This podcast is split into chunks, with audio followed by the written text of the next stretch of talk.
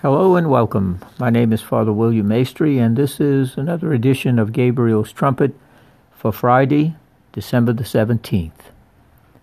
Our reading this morning comes to us by way of the Gospel of Saint John, and it's a short reading, John chapter five, verses thirty-three through thirty-six. It's short, but quite relevant and quite powerful, as most of the short passages in Scripture are. It's the short ones that really grab our attention, that touch us in our consciousness and in our conscience. And the Gospel of John, the whole of the Gospel, can be read as a judicial proceeding, a courtroom proceeding. And most of us don't think of it that way because we dread the very idea of having to appear in court. Most of us perhaps have never been in court for any kind of proceeding, civil or hopefully never criminal. But we know that a trial is an ordeal. And each person who's called to the stand is a person who takes an oath. Do you swear to tell the truth, the whole truth, and nothing but the truth? So help you God. You take an oath. And the oath that you give is not merely before, the, before a human court. It's not simply before human justice, before the human justice system, which we know is imperfect. Everything human is imperfect. How could it be otherwise? It is conducted and administered by fallible, sinful, flawed human beings, each and every one of us.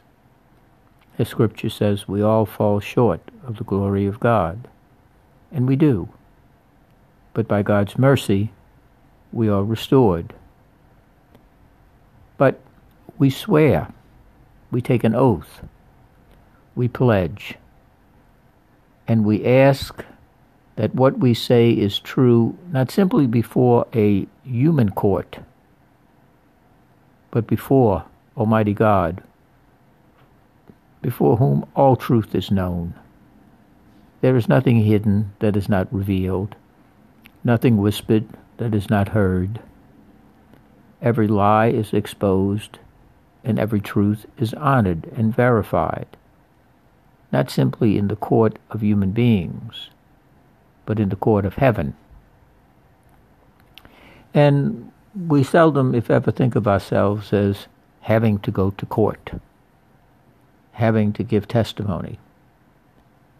And yet the Gospel of John kind of shakes that up and says, well, no, that's not the case.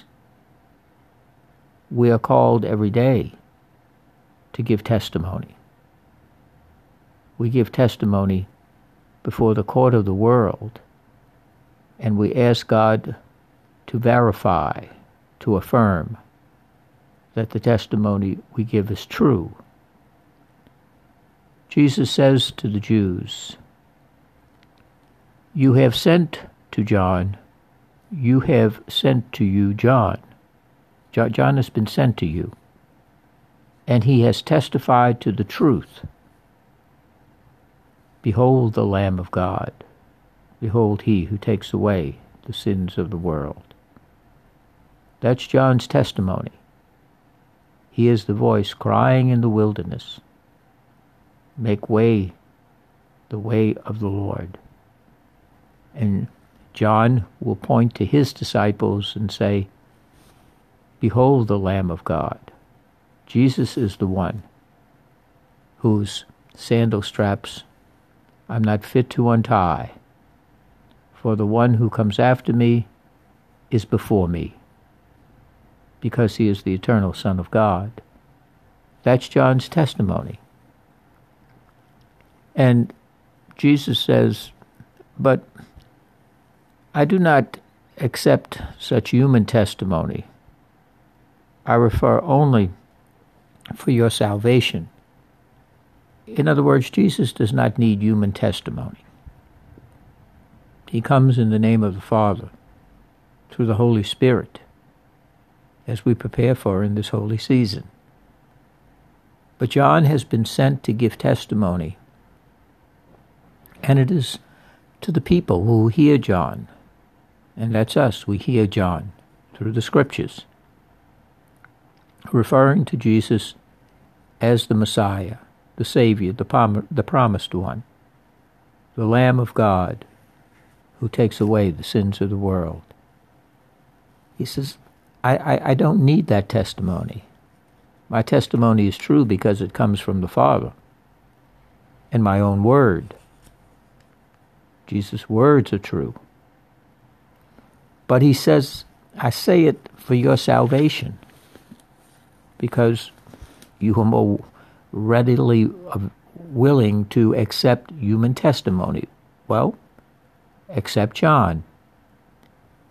He said, Jesus says, he, John, was the lamp, set aflame and burning bright. And for a while you exulted willingly in his light. For a while. But we know that John will be imprisoned and martyred because he remains faithful to giving his testimony. He doesn't take it back. He hasn't perjured himself. He has spoken God's truth. He said, yet I have testimony greater than John's. Of course, Jesus' testimony is greater than John. He says, but I have testimony. The works the Father has given me to accomplish. That's, that's the testimony of Jesus. The greatest of testimony is the very word of Jesus himself. That's the fullness of faith, to follow Jesus on his word, and not because of what he does. But he has been sent by the Father to do a work. And the work is the work of salvation, through his birth in a crib in Bethlehem. And the wood of the crib will over time become the wood of the cross, where the sins of the world and all of its guilt are taken into God and forgiven. Satan will not have the ultimate victory, and neither will sin and death. He says, these very works which I perform testify on my behalf that the Father has sent me. And each and every day we are called to the witness stand. Each day we are summoned, and our summons is our baptism. That's, that's our summons, as baptized into Christ. Every day we give testimony that Jesus Christ is the Lamb of God who takes away the sins of the world. And that's by the way in which we act, the way in which we live, the way in which we speak and think. Do we give testimony before the world that Jesus Christ is the Lamb of God, that through our baptism we are called each and every day in our lives to say that Jesus Christ is the Lamb of God? And we can perjure ourselves. We can give false testimony by our failure to love as Jesus loved, to show mercy as Jesus showed mercy, to proclaim the truth as Jesus proclaimed the truth. And during this season of Advent, especially as we're winding down to just about another week, a few days more, um, on this uh, next week will be Christmas Eve.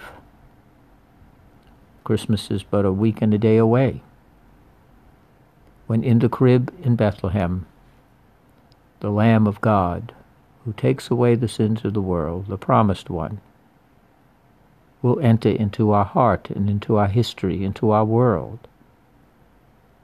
And we are sent forth to give testimony every single day that there is the Messiah, there is the promised one, there is the Son of God who takes away the sins of the world. So each day is a day of testimony, a day of testimony by our words and by our actions. And it's a good time, with a week and a day left, to review our testimony, to see if we need to amend some of our testimony. We need to ask forgiveness. We need to ask for the grace to continue traveling with the Holy Family to Bethlehem. Or have we, during these three weeks now, one left, have we been giving truthful testimony by the witness of our words and our actions that Jesus Christ is the Lord and Savior, the Lamb who takes away the sins of the world? This coming week is a good time for reflection, for review, going over the testimony of the past three weeks. As the image of Bethlehem, the city, appears brighter and closer and bigger than it was when we first began three weeks ago, are we still giving truthful testimony, walking with the Holy Family?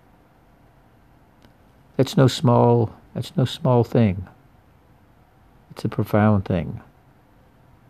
It's our calling. So let us today be faithful witnesses. Let our testimony be true, that Jesus Christ is the Lamb of God who comes into our hearts and into our world as our Savior. By this all will know that you are my disciples, if you have love for one another. Let us live and proclaim by how we live that Jesus Christ is Lord and Savior. God bless you.